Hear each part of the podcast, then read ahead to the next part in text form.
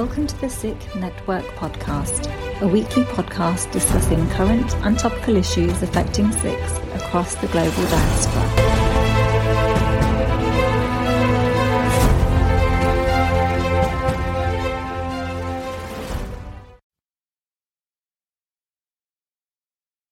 Sacrificing Sikhs The Need for an Investigation.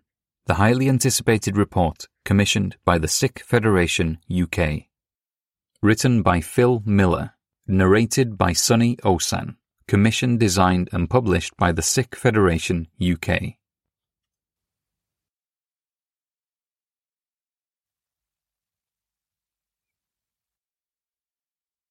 Chapter 4 1983 UK arms sales to India at risk from the Sikh issue.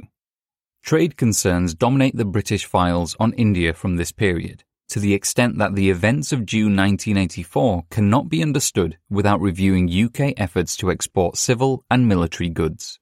Britain's Overseas Development Administration, ODA, then part of the Foreign Office, has extensive records about its efforts to persuade India to sign a contract with Westland's helicopters in exchange for millions of pounds in aid money. India's state-owned Oil and Natural Gas Commission, ONGC, was looking for commercial helicopters to service offshore oil platforms. The files show that parts of Whitehall, including Thatcher herself, had serious concerns that a French company would win this commercial helicopter contract instead of Britain's Westlands. Crucially, these concerns reached a crescendo around the time that the SAS advisor was sent to Amritsar, February 1984. In his review, Sir Jeremy Heywood claimed that there is no record linking the provision of UK military advice to the discussion of potential defence or helicopter sales, or to any other policy or commercial issue. He ruled it out even further, stating that the scope for such a linkage is not suggested in any submission to or comment from a UK minister or official. He boldly concluded that, in sum, there is no evidence that the UK, at any level, attempted to use the fact that military advice had been given on request to advance any commercial objective. Whilst to some degree one has to take Heywood at his word, because so much of the relevant files are still classified, it is worth setting out in detail what the available files actually show about those commercial and defence sales agreements. This way, the public can reach its own view as to the importance that lucrative trade deals had on Thatcher's decision to send an SAS officer to Amritsar and any other covert anti-Sikh measures that she may have authorised. From the outset, the FCO worked closely with Westlands to help the company win the helicopter contract with India. Although there was internal debate and division between Whitehall departments about the merits of using aid money to secure this contract, the British High Commissioner in New Delhi and Thatcher were consistently in favour of Westlands winning the contract. As early as April 1982, Westlands thanked the British High Commission, BHC, in New Delhi for its invaluable assistance in selecting a sales consultant for pursuing this deal. Months later, the BHC told Whitehall that the helicopter sale to ONGC would constitute a significant and visible entry into a sector which we would like to see the UK firms take more interest. The Westlands W30 contract was not the only major Anglo-Indian trade deal being promoted in 1983, at a time of escalating Sikh unrest. Lucrative military sales of Sea King helicopters and Sea Eagle missile to the Indian Navy were also on the table. Foreign Office Minister Lady Young was told by her department that in the event of any difficulties, these contracts are of crucial concern to the aerospace industry, and considerable pressure can be expected to be exerted on Whitehall by companies to meet the Indian objections. The Sea King deal went ahead later in 1983, with personal support from Margaret Thatcher. Britain's main rival for these trade deals was France. A Whitehall civil servant wrote that, It seems to me that it can only be to our advantage to have something as visible as helicopters flying around to dent somewhat the current impression of French supremacy. Westlands are up against the French and the Americans, and have so far been running very much third. In April 1983, the UK Ministry of Defence, MOD, Procurement Division went on a 10 day visit to India and filed a detailed report, which Thatcher read. The MOD noted that the central aim must be to convince the Indians that we are serious in wanting to work with them. The amount of money at stake was vast. The Indian MOD will shortly be taking decisions on a large number of equipment programs worth in all about £1 billion. It was against this backdrop that Thatcher had meetings with India's foreign and defence ministers, as well as the PM Indira Gandhi later that year. Whitehall was determined to impress upon Indian officials its willingness to sell them weapons. The FOC's top civil servant assured Pratap Kishan Kaul, a key Indian figure responsible for major defence sales negotiations, that the growing links between India and Britain in the defence field enjoy firm political backing, and that we can be regarded as a reliable and sympathetic supplier of defence equipment. Kaul visited London twice in the space of two months, for his second visit in May 1983, Westlands flew Kaul from London to their factory in Yeovil on a W 30 helicopter in VIP mode to promote the deal. The MOD arranged for Kaul to meet the Chief of the Defence Staff, the First Sea Lord, and the Air Chief Marshal, who was also Chief of Defence Procurement. In August 1983, Downing Street made arrangements for India's Minister of External Affairs, Narasimha Rao, to visit London in November 1983. The Indian Defence Minister, Mr. Venkataraman, was also scheduled to visit the UK in November. The FCO told Downing Street that, begin quote, Our relations with India have continued to improve, as evidenced most recently by the £250 million contract awarded to Westlands and British Aerospace to supply Sea King military helicopters and Sea Eagle missiles to the Indian Navy. We have been seeking a closer political dialogue with the Indian government. It would therefore seem appropriate for Mr. Rao to call on the Prime Minister during his forthcoming visit. In October 1983, the FCO wrote a brief for Downing Street in preparation for Rao's visit, which told Thatcher to make points including relations excellent, defence sales, delighted with agreements to purchase Sea King helicopters and Sea Eagle missiles.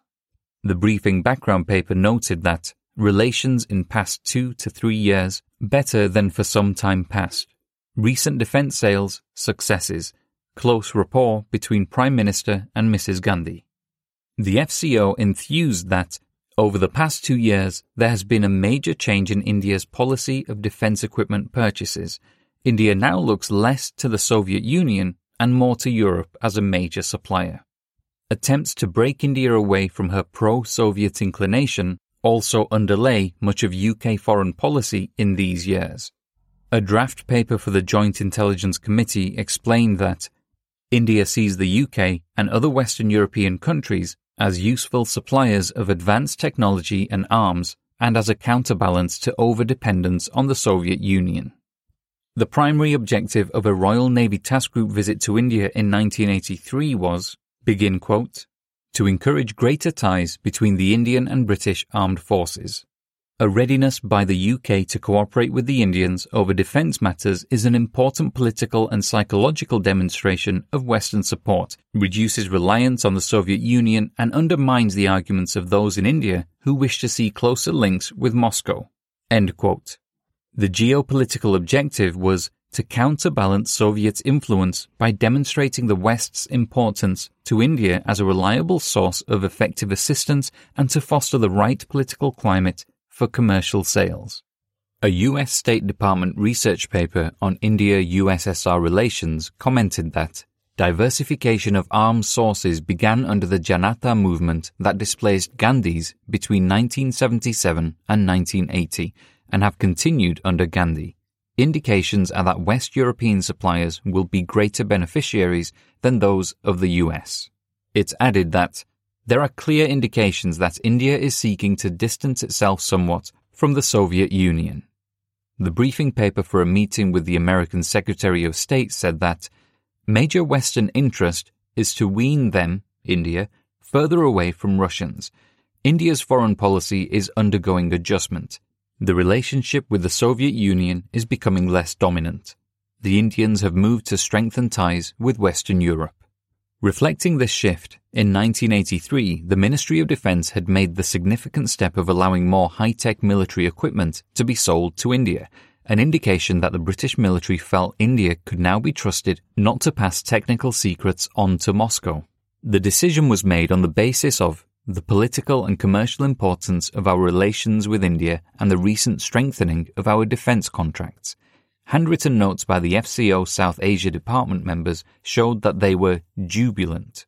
The Royal Navy also helped secure further arms deals with India in 1983 by giving India's defense minister a tour of the aircraft carrier HMS Invincible so that he could see Sea Harrier jets operating.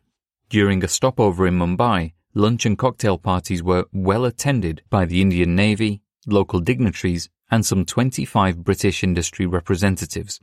The Navy visit generated arms sales. Begin quote.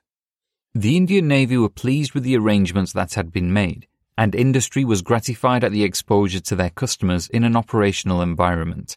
The Defence Minister, Mr. Venkataraman, told the High Commissioner that because of the visit, he had been able to obtain approval for a further but of Sea Harriers earlier than anticipated. Great interest was shown in the equipment on board, and industry is following up the initiatives.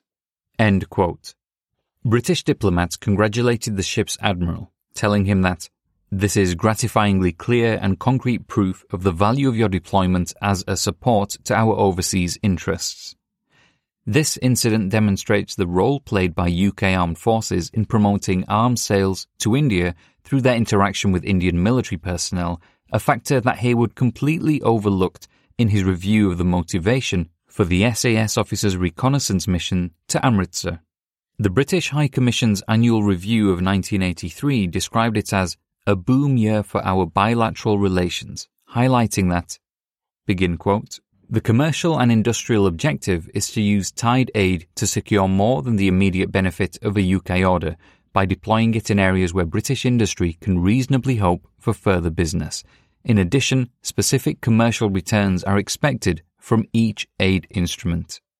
End quote.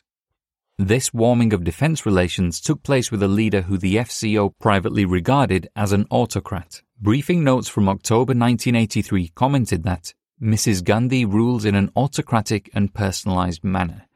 Her autocratic and paranoid style was apparent in part of a briefing on Sikh extremist activity in UK, which said that Mrs. Gandhi was beginning to believe that the Khalistan movement was operating with direction and support from Washington and other European capitals. Although the FCO said that this was preposterous, they noted that it reflected Mrs. Gandhi's genuinely held concerns about foreign support for extremist groups in India. The briefing then goes on to explain to Thatcher the activities of Khalistan activists in Britain the FCO commented that the Indian government have expressed concern at Chohan's activities in the UK, most recently in October 1982. Therefore, at the same time that Whitehall was pursuing military deals with India, the Prime Minister herself was already aware that Indira Gandhi had concerns about the activities of Khalistan activists in Britain, a crucial fact that Heywood omitted from his review. The FCO stressed the importance of this meeting telling Downing Street that it was a good opportunity to impress on Mr. Rao, one of the weightier members of Mrs. Gandhi's cabinet, the importance the Prime Minister personally attaches to a productive relationship with India. That same month, October 1983, the MOD wrote to Downing Street preparing for the visit of the Indian Defence Minister Venkataraman.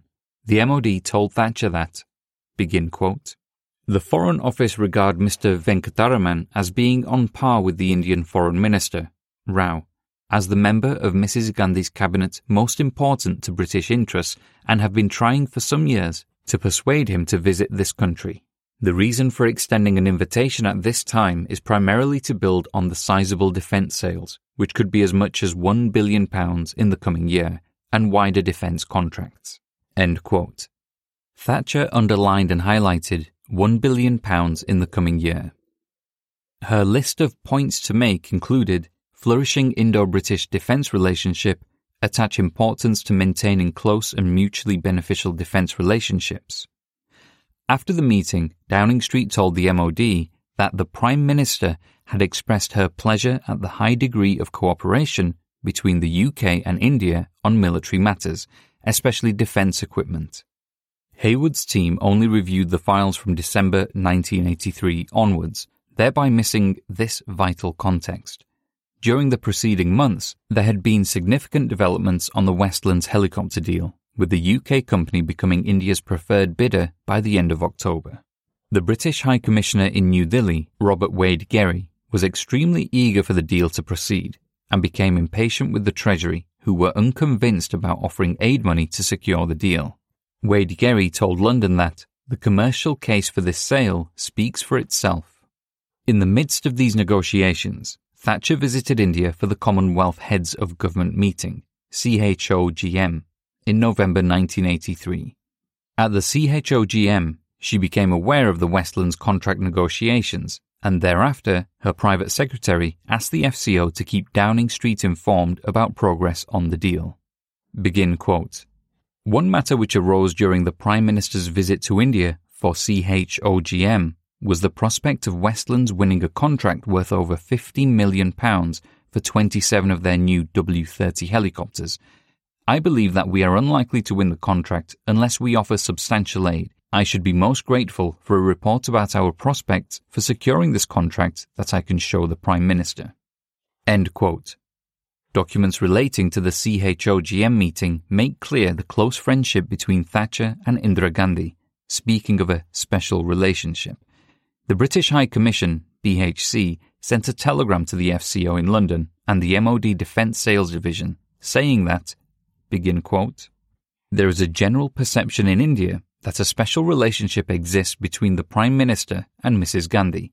This works very much in our interests there are in any case a number of points on our commercial and defense sales interests in particular, which as seen from here, it would be very useful if the PM could raise with Mrs. Gandhi. End quote. Another letter from the FCO to Downing Street, titled CHOGM Meeting with Mrs. Gandhi, reveals that the scale of India's demand for arms had grown again, noting that during the next three to four years, we have hopes of winning a significant share of the potential £2 billion defence sales market in India. Although in the event, Thatcher was reluctant to raise the matter at the CHOGM, which had a wide and varied agenda, these files show that by November 1983, Thatcher was fully aware of the Westlands deal and other commercial military trade opportunities in India. A note from the High Commissioner to Thatcher just before the CHOGM reminded her that, begin quote, the Indian foreign and defence ministers whom you met in London earlier in November are two of her closest advisers. A brief reference to your conversation with them would give you an opportunity to express pleasure at the Indian award of their naval helicopter contract to Westlands. In brackets, 20 Sea Kings with Sea Eagle missiles to a value of 200 million pounds plus. End brackets. And at their decision, just taken to buy 12 more Sea Harriers. You could go on to say that the Light Combat Aircraft project is, we hope, the next major area for Indo British arms supply collaboration. If India opts for a British partner, it will mean a great deal of business for BAE, Rolls Royce, and associated companies. End quote. Heywood's review only examined files after these meetings Thatcher had with three of India's most senior politicians thereby missing out on a considerable amount of context which clearly demonstrates the paramount importance of arms sales to Anglo Indian relations in the build up to Operation Blue Star.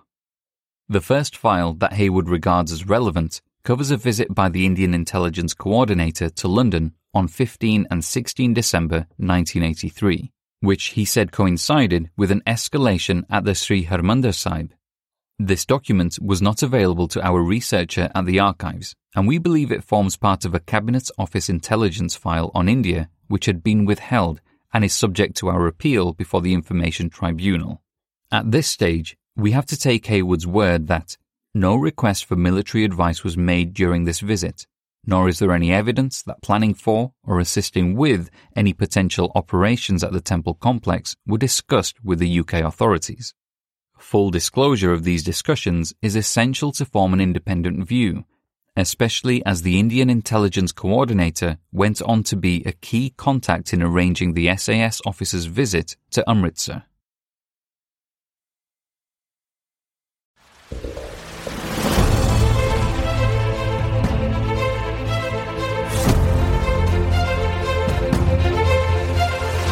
Welcome to the Sikh Network Podcast, a weekly podcast discussing current and topical issues affecting Sikhs across the global diaspora.